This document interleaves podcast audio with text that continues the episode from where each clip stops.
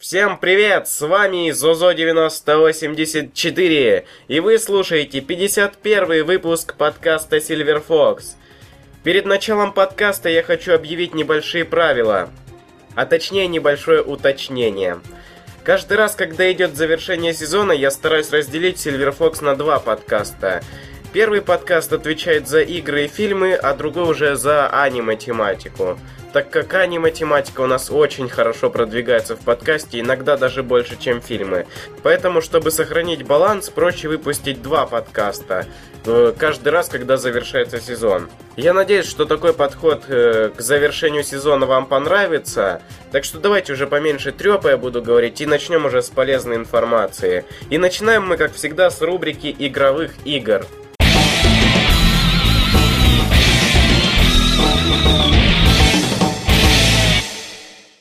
Первая новость у нас связана с деталями запуска Wii U, которые будут раскрыты 13 сентября.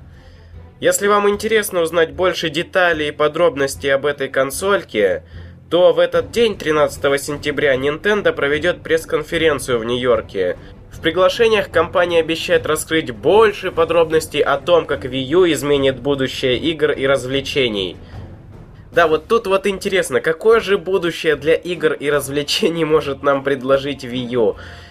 Дай бог, чтоб там было много хороших игр. Все-таки своеобразность управления на этой консоли, но но она вообще какая-то странная. Отдельный джойстик, как iPad с кнопками. Плюс ко всему еще V-Mode к этому всему подключается. А еще к V-Mode есть еще дополнительные гаджеты. То есть вы представляете, сколько контроллеров они могут напихать? А если они к каждой игре будут выпускать контроллеры, это ж вообще капец будет. То есть я как бы не понимаю концепцию Wii U. Вот честно, я бы ее никогда не купил. Я не доверяю этой штуке. Я не знаю, что это, зачем это как это? Я не могу представить, каковы будут ощущения, играя вот таким вот способом. Я представляю, круто будет, если телевизор выключается, и бац, у тебя изображение идет на экран контроллера. Да, это круто, но... А в остальном, что она из себя представляет, непонятно. Из игр там в основном будет Марио и эксклюзивы Nintendo, так что... Ничего сверхкрутого я не вижу. А хотя там Call of Duty обещают выпустить, но я эту серию игр не уважаю и вообще... Лучше уж промолчу. Так что ждем 13 сентября, может Nintendo удастся переубедить нас и заставит купить эту консоль. А следующая новость у нас связана с серией игр Guilty Gear. А именно недавно была объявлена дата выхода игры Guilty Gear XX Ascent Core Plus. Об этом объявила компания-разработчик Arc System Works. И в общем аркадный релиз состоится 20 сентября. А вот релизы в сервисах PlayStation Network и Xbox Live состоятся где-то в конце октября. Консольный релиз так и будет называться Guilty Gear XX Core Plus, а аркадная версия будет э, называться точно так же, только в конце названия будет буква R. Также сообщилось то, что игра будет базироваться на оригинальной PlayStation 2 версии, однако лишится вообще всех нововведений. Поэтому консольщикам придется довольствоваться всего лишь э, портом с PlayStation 2 версии. Но чуть-чуть попозже уже появится какой-то аддон или дополнение, чтобы обновить версию вот порта с PlayStation 2 2 до аркадной версии. А вообще, что такое аркадная версия? Как я себе это представляю? Это вот берется игровой автомат, в него загружается игра, и ставится этот автомат где-нибудь, не знаю, в торговых центрах или в каких-то развлекательных центрах, да. И получается так, что ты платишь денежку, после чего играешь там, например, тебе дается три жизни, если ты три раза проиграл, получается так, либо ты доплачиваешь дальше, либо становишься в конец очереди людей, которые тоже хотят поиграть в эту игру. Да, я когда-то давно имел опыт игры в подобные игры, и честно скажу, что очень интересно, это очень захватывает, какой-то азарт в этом есть. Типа, если я начал играть, значит я должен всю эту игру пройти до конца. И это вообще интересный ход со стороны разработчиков, вот таким вот образом навариться бабла. И они его точно наварятся. Так что давайте перейдем к следующей новости. А следующая новость у нас связана с Metal Gear Solid. Непонятно каким. Как говорится в новости, а точнее автор ее, предполагает, похоже, что запись анимации для Metal Gear Solid 5 идет полным ходом. Э, каким полным ходом? Почему именно Metal Gear Solid 5? Это мы так предполагаем, они специально так делают, чтобы мы думали, что они разрабатывают Metal Gear Solid 5. На самом деле они там, я не знаю, Metal Gear Peace Walker 2, 3, 4 может быть. Хотя кто знает. Стоит отметить, что Эрик Босик, работавший ранее над созданием Silent Hill 4, сказал, что он только что завершил сотрудничество с Kojima Productions.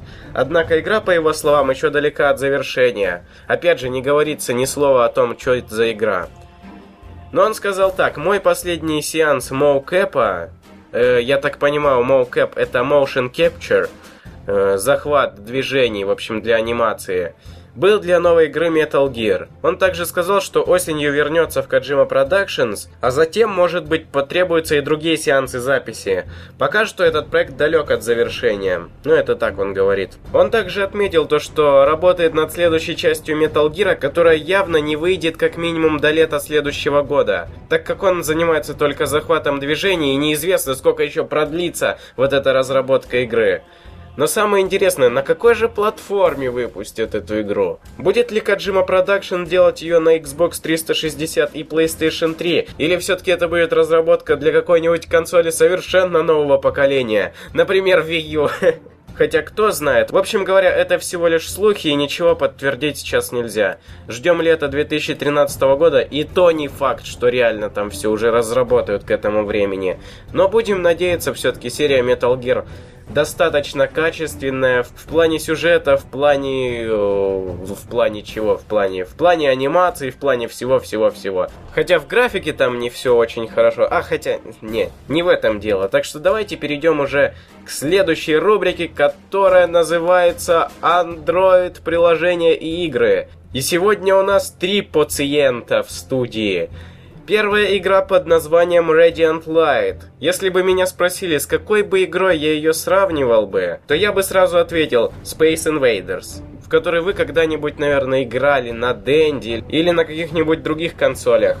Если говорить о стиле, в котором игра преподносится нам, то она больше походит на Space Invaders Extreme, которая выходила еще на PSP и Nintendo DS. Кстати, и там, и там эта игра была просто великолепна. Но в данном случае игра не такая быстрая, то есть динамика игры, она, скажем так, медленно как-то все плавно разворачивается. Противники постоянно на первом уровне двигаются медленно или не подпускают вообще твой звездолетик к себе. То есть тяжело прицелиться, тяжело стрелять, постоянная атака, нужно уворачиваться каким-то образом, убивать всех врагов. Если говорить об управлении в игре, то оно сводится к тому, что мы просто перемещаем звездолетик с артиллерийской пушкой на борту в стороны вправо и лево, то есть нам ничего не надо делать. Нажимаешь правую часть экрана, едешь направо, нажимаешь левую, налево. Все. Стрельба происходит автоматически. Кстати, на Java телефонах раньше полно таких вообще было, не знаю, шутеров или скролл-шутеров.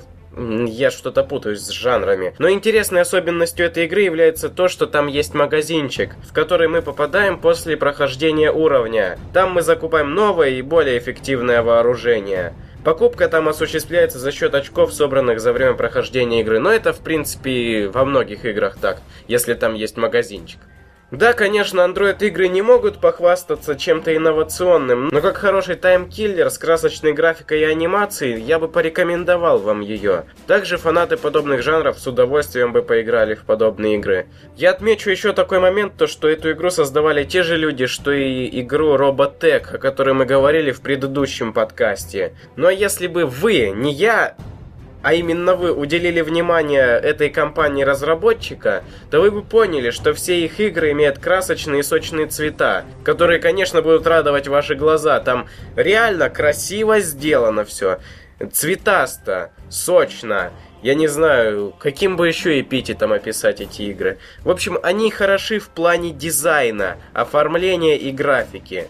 Хотя, в принципе, игры там вообще простенькие, проще просто некуда. Но суть игры от этого не меняется, поэтому особо и распинаться тут не стоит. Следующая игра, которую я хотел бы вам порекомендовать, так это игра Megatroid. Но первое, что бросается в глаза, так это название. Убираем Га и получается Metroid. Но еще одно сходство этой игры и Metroid а в том, что персонаж там девушка. Все, на этом все сходства завершаются. Игра является типичным линейным 2D-платформером. Ее особенностью является то, что все объекты и локации созданы из 3D-моделей. Наш персонаж, кстати, тоже из них создан. О сюжете вообще ничего сказать не могу, не хотел его понимать, не хотел его читать. Особенностью геймплея является то, что мы можем отстреливаться от противников, применяя бластер. Ну а также наш персонаж владеет двойным прыжком и может лазить по стенам. Это, это как бы намек на Мегамена. Но, скажем так, знаете, это сделано не на очень хорошем уровне. Возможно, что механика игры не позволяет привыкнуть, а возможно и управление на планшете или Android устройстве. Все-таки никогда не любил вот э, на сенсорных экранах в какие-то игры играть, в которых реально нужны кнопки. А 3D графики я... Да, лучше промолчу, она здесь совсем не суперская. Но по какой-то причине мое Android устройство iNol, э, какой у меня там, э, Advanced 2, да, он подтормаживал, хотя 3D графика тянется лучше, чем 2D, ну, это исходя из бенчмарков. Почему игра тормозила, непонятно. Но если у меня это тормозило, то у вас точно будет тормозить. Если, конечно, у вас там не Galaxy S3, HTC One X или, или еще какие-нибудь там флагманские смартфончики. Но если бы меня спросили о том, какую бы аналогию ты привел, точнее, Э, какую игру бы ты мог порекомендовать в подобном жанре, в подобной стилистике, то я бы сразу ответил то, что это Ares Extinction Agenda, которая тоже является 2D-платформером, но уже от инди-разработчиков. Она выходила вроде в Xbox Live и, и в Steam на ПК. Так что без проблем можете купить, скачать. На торрентах тоже есть. Можно качать. Так что если вы любитель такого вида платформеров, чтобы там все как-то в будущем было футуристично, чтобы пройтись по локации, пострелять там по врагам, то это, то я скажу, это игра для вас. Для нее можно уделить время. Это ж все-таки timekiller. А, да-да-да-да-да-да-да-да, стоп. Насчет локации. Level design тут убог чуть менее чем полностью. Каждые 5 метров появляется сохранение или чекпоинты, так что умереть там вообще невозможно. Там уровни настолько короткие, как не знаю что, их там за 5 минут можно пройти. Да какие 5 минут? За 2 минуты я проходил каждый уровень. Так что ничего особенного, но поиграть можно. А уровней там очень много, так что рекомендуется. И следующая игра для Android-устройств хорошая, называется «Алхимия». Как я понял, это игра от русских разработчиков. Суть в том, что нам дается 4 элемента, и из них мы должны сформировать 380 различных элементов. Но в чем суть, как это сделать и сформировать новый элемент? На самом деле там все очень просто, как не знаю, как 5 копеек. Просто мы берем тащим один элемент на другой, получается другой элемент. Он у нас там в архивчике появляется, мы его можем постоянно применять, там каждый элемент можно использовать бесконечно. И поэтому в игру тоже можно играть бесконечно. Если честно, я даже аналогов подобной игре не могу привести. Но она так хорошо захватывает игрока, что вы просто не можете оторваться долго от этой игры. Но там есть единственный минус. Она очень сложная потом становится. Если там из четырех элементов понятно, как создать еще несколько, то когда этих элементов становится все больше, больше и больше, мы начинаем путаться и не знаем, что с чем смешивать. И там логика с этим как раз страдает. Если, например, каменного голема с электричеством смешать, знаете, что получится? А не, не каменный голем. Металл с электричеством. Знаете, что получится? Голем. Ой, какой голем? Точнее, робот. Робот, да-да-да. Для этого даже разработчики игры начали выпускать гайды. Они отдельно продаются в Google Play. Я охреневаю, как они маркетинговую схему такую продумали. Но если вы зашли в тупик реально, и реально уже мозга не хватает, чтобы придумать, как это проходить дальше, то вы попадаете в dead end этой игры. Ну, тупик, все, что дальше, как играть? Только гайды покупать. Ой, какая-то рифма опять. Так что рекомендую вам ее обязательно скачать, хотя, может быть, у многих пользователей Android она уже давно стоит на устройстве. Я считаю это одним из лучших таймкиллеров наравне с Angry Birds. Поэтому качайте, играйте и радуйтесь жизни.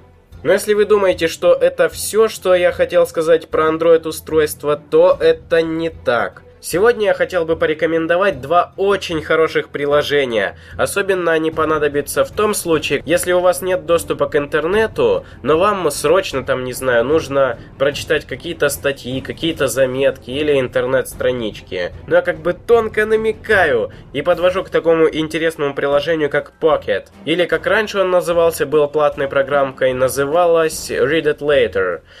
В общем, к чему все сводится? Мы в своем браузере устанавливаем специальное приложение, ну точнее, дополнение, которое называется Read It Later или Pocket.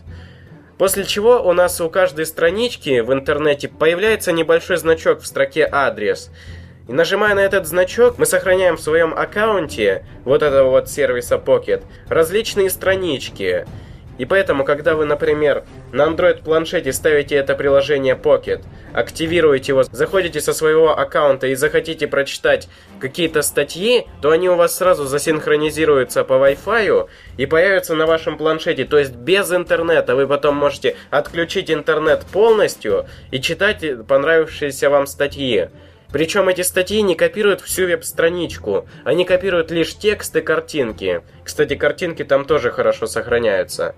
Поэтому я хочу порекомендовать вот это вот хорошее приложение вам. Однажды оно вам реально поможет, когда интернета нифига не будет, а почитать надо что-нибудь.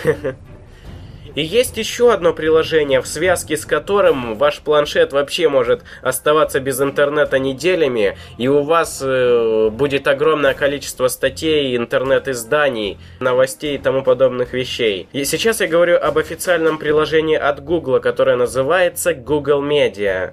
Эта штука дает возможность нам знакомиться с различными бесплатными изданиями, такими как... Э, сейчас надо вспомнить. Лента.ру, что ли? А не, не Лентеру. Но, в общем говоря, все такие печатные и интернет-издания будут находиться у вас на планшете. Также с помощью этой штуки можно синхронизировать все RSS-ленты у вас на планшете. Тем самым после синхронизации все новости, все статьи, которые где-то были на других сайтах, они сохраняются на вашем планшете. И то есть без доступа к интернету можно опять же читать и наслаждаться жизнью. Я помню, были подобные программы, но работали они, скажем так, нестабильно, и можно было ими пользоваться только в онлайне. А вот Google Media предоставляет все и сразу, то есть у вас и интернет-издания, различные журналы, статьи, новости, все у вас на планшете, что, конечно же, удобно. И получается так, что Google Reader вообще не нужен, как для RSS лент, потому что в Google Media все сразу будет. Я вот одного не могу понять, почему в Google Reader сразу не было реализовано так, чтобы можно было сохранять какие-то статьи или новости сразу на свой планшет. То есть я подключился по Wi-Fi, у меня Google Reader все засинхронизировал, сохранил, и я могу перечитывать эти статьи.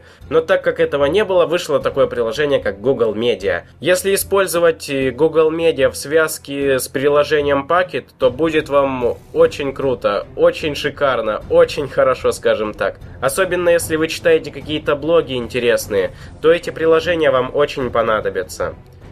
Так что на этом все с приложениями по андроиду. Ссылочки все будут в шоу-нотах. Так что перейдем уже к рубрике «Пока PSP не сдохла». И сегодня у нас игра как Taken Dark Resurrection. Наверное, многие играли в эту игру. Само название отвечает за, само за себя Taken. Тот самый легендарный файтинг. Все, наверное, считают этот файтинг, не знаю, легендарным, шедевральным, или какое-то подобие такого слова, не знаю, может кто-то другой эпитет использует. Хотелось бы упомянуть, что же такого в этой игре хорошего. Первое, это же, конечно же, отличная боевая система комбинации приемов. Все кнопки PSP используются полностью, и причем комбинации, какие-то приемы делаются достаточно просто. То есть это вам не Mortal Kombat. Тут все гораздо проще, тут все гораздо удобнее, тут все, скажем так, сделано для человека. Плюс ко всему, в игре есть качественная графика. Для уровня PSP это реально охренительно. Также к этому и стоит приписать то, что в игре есть отличный дизайн арен. Некоторые арены даже немножко разрушаются, но эти разрушения не так уж и глобальные, и они, и они все быстро восстанавливаются. В игре также есть небольшой магазинчик с прибамбасами, где мы можем купить нашим персонажам костюмчики, улучшения, всякие ауру. А хотя я не пойму, для чего аура нужна, но так, для красоты. Там вокруг вашего персонажа появляется цветное поле. Я раньше думал, что это как-то для защиты полезно, но ничего подобного. Просто для красоты сделано. Можно кастомизировать персонажа так, как вы хотите. Также есть огромное количество режимов, о которых я уже расскажу, наверное, в летсплее по этой игре. Следующим хорошим пунктом в этой игре является то, что там очень много персонажей. Каждый человек найдет себе по вкусу, вот обещаю. Но хотя некоторые люди выбирают, скажем так, э, более популярных, более хороших персонажей, которые были еще в Тейкине третьем, Тейкине втором, Тейкине первом. Так как эти персонажи более проработаны по боевой системе, они еще более проработаны, чем те, которые вводились в эту игру. Поэтому за них многие любят играть. Вот самое удивительное в этой игре, то что у вообще у каждого персонажа есть своя сюжетная линия, свои ролики, свои диалоги, в общем, в общем говоря, все там есть. Отличный саундтрек есть. Ранги для персонажей есть и постепенный набор сложностей в игре. То есть мы сначала начинаем там Э, с уровня beginner. И постоянно сражаясь в режиме аркади, мы получаем победы, поражения, в связи с чем уровень сложности то повышается, то понижается. Но чаще всего повышается, потому что э, на первых порах там все просто проходится, а дальше уже приходится думать и знать, каким образом атаковать врагов. Ну и, конечно же, очень хорошей вещью является то, что там реально крутой в босс в конце. В шестой части, если брать ее, которая тоже на PSP выходила, там был какой-то огромный монстр по имени Азазель. Он что-то там из Египта какого-то древнего сохранился. И пытался что ли разрушить мир и все такое. А тут реально босс прям связан с несколькими персонажами, то есть там есть какая-то сюжетная линия и связь между несколькими личностями, то есть одного этого человека знали многие. И все это взаимосвязано, весь этот турнир, для чего он создавался, по какой причине, какие трагедии там происходили. В общем, там есть хороший сюжет, да. Там хороший сюжет, но сейчас мы перейдем к минусам. Но он нелогичный. Например, я одного не понимаю, зачем в игре введены два персонажа Джин и Девил Джин. Кстати, у каждого из них своя сюжетная линия. Вообще удивительно. В шестой части там вообще Джин не был никаким злым, ни, по, ни тому подобное. Хотя он там развязал Третью мировую войну посредством компании Машима Дзайбацу. Но, ну что тут взять? Ну, Третья мировая, а турнир проходит. Кстати, в шестой части очень много хороших роликов с разрушениями. Так что вот нелогичность сюжета единственный минус. И второй минус это безумные концовки. Потому что некоторые персонажи, которые введены в игру, из-за того, что их много, у них своя сюжетная линия несколько нелогична и не связана со всеми событиями, важными, которыми проходят. Единственное, что сложно понять в этой игре, так кто же здесь главный герой? За чьей сюжетной линией надо следить? И вот это, конечно же, большой минус игре, только сюжет, а в остальном одни плюсы. Так что я обязательно рекомендую вам поиграть в эту игру, попроходить несколько level ов, хотя многие, наверное, уже в нее играли. Мой летсплей продемонстрирует некоторые особенности этой игры, так что на этом с рубрикой «Пока PSP не сдохла» все. И тут завершается блок игровых игр, и мы перейдем уже к рубрике «Фильмы и ответы на вопросы».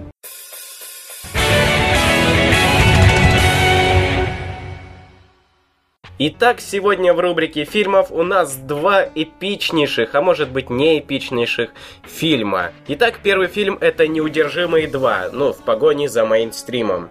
В общем, в чем суть фильма? В том, что группа ребят во главе со Сталлоне должны получить мини-компьютер с картой шахт, где находится 5 тонн плутония.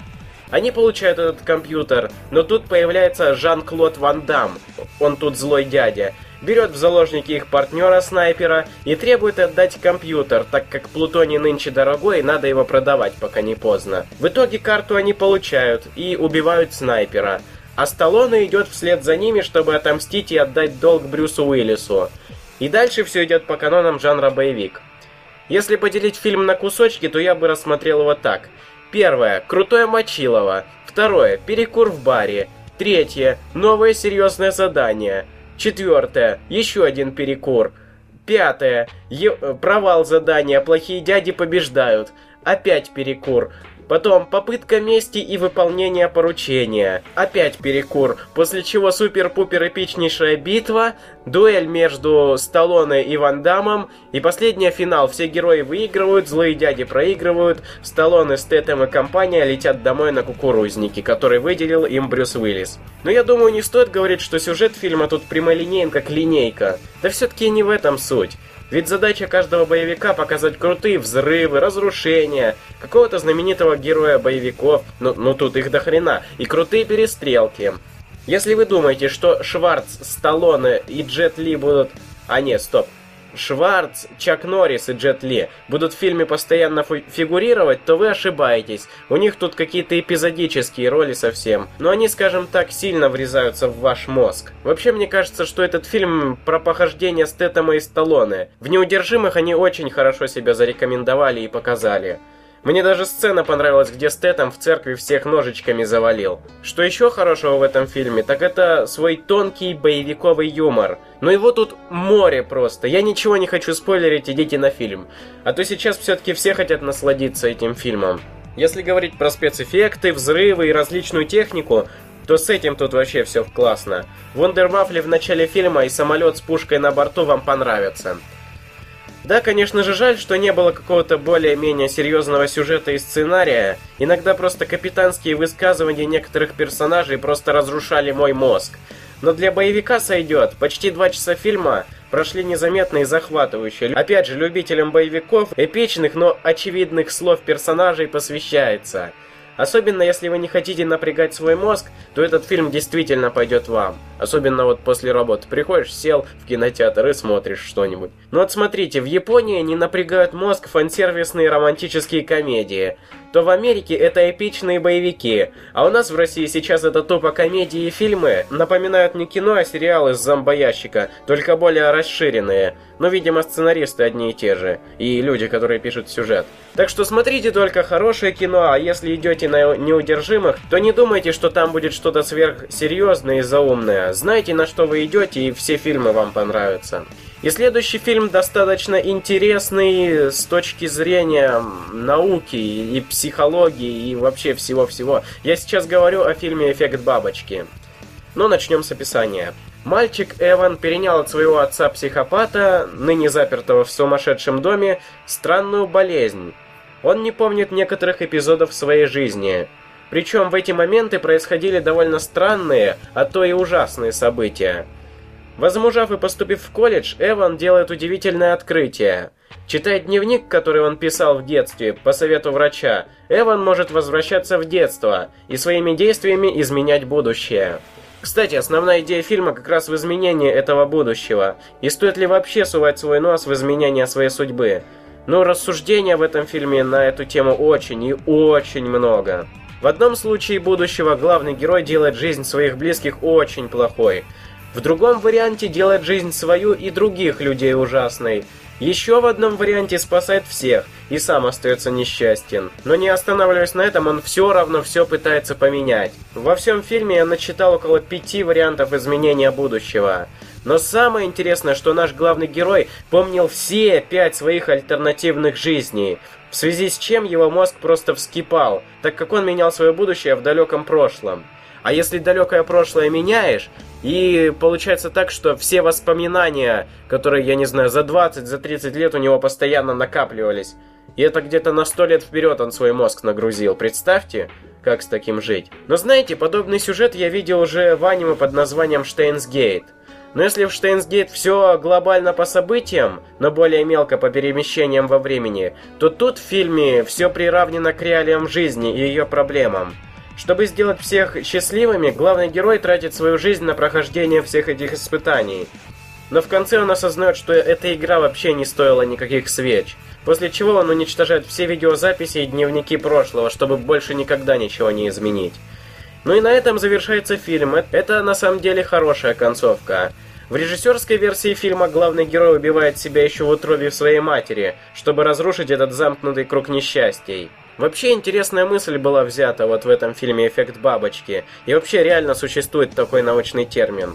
Это что-то из теории хаоса насчет того, что если хоть чуть-чуть изменить систему, любую систему, то чуть позже эта система может э, вывести такой результат, который вообще невозможно предсказать. Но это, знаете, из теории того, что будущее наше многовариантно, и от каждого события это будущее и зависит. Как раз в этом фильме это и показано. На самом деле, очень хороший фильм, он даже войдет в пятерку, наверное, самых лучших фильмов для меня. В итоге я сделал для себя вообще очень хороший вывод. Ну, наверное, вы какой-то свой другой сделаете, но я сделал такой, что прошлое лучше вообще не ворошить и не менять. Оно ведь прошло все-таки, зачем его трогать? Ведь неизвестно, к чему может привести даже незначительные изменения в прошлом. Но чаще всего, вот гораздо чаще всего, все эти изменения ведут только к худшим последствиям. Поэтому не лезем в свое прошлое, не создаем машины времени, но смотрим поучительные фильмы, сериалы и книги. Не, книги мы читаем, а не смотрим. Даже интересный слоган такого фильма был «Изменишь одно, изменится все». Вот так вот. Основная философия и идея этого фильма раскрыта. Так что давайте перейдем уже к завершающей стадии нашего подкаста. Это ответы на вопросы. В данном случае я отвечу только на два вопроса, которые прислал нам Little Big Rain, так как это в рамках э, этой версии подкаста. Тот вопрос, который задавали на Аниме Реакторе, я отвечу в 52-м выпуске, так что ждите, два выпуска должны выйти одновременно. Ну что ж, первый вопрос. Какую портативную консоль из вышедших на данный момент тебе хотелось бы приобрести?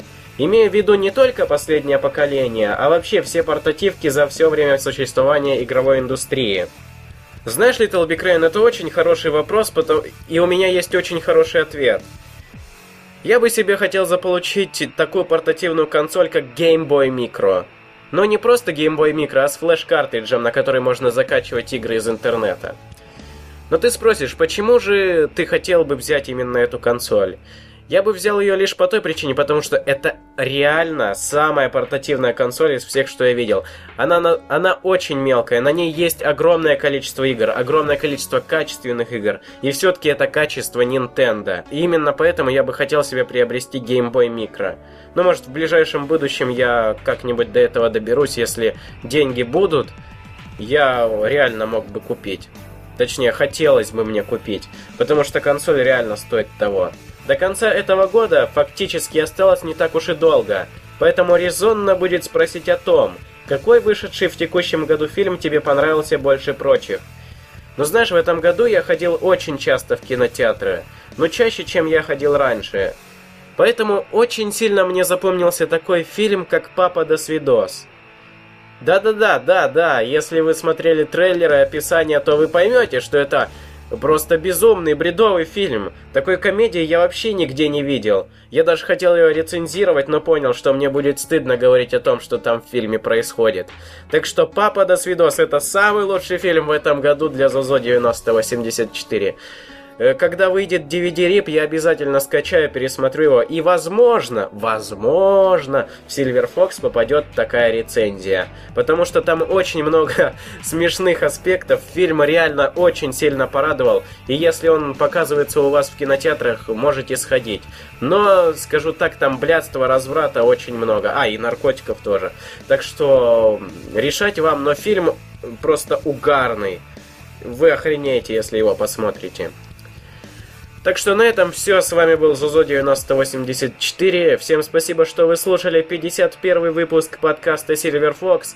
Прошу прощения, если некоторые мои слова может быть, задели вас, или мое мнение задело вас, или вставлял словечки такие, ну нахрена это надо, что за фигня, вот, так, вот такие вот, знаете, противные слова, которые такие противные слова, но все же это все-таки мой стиль повествования, ничего с этим уже не поделаешь. Ну хотя можно поделать, но уже не то, ну, не, нет на это времени. Так что на этом все, всем спасибо, что вы были с нами, и до новых встреч!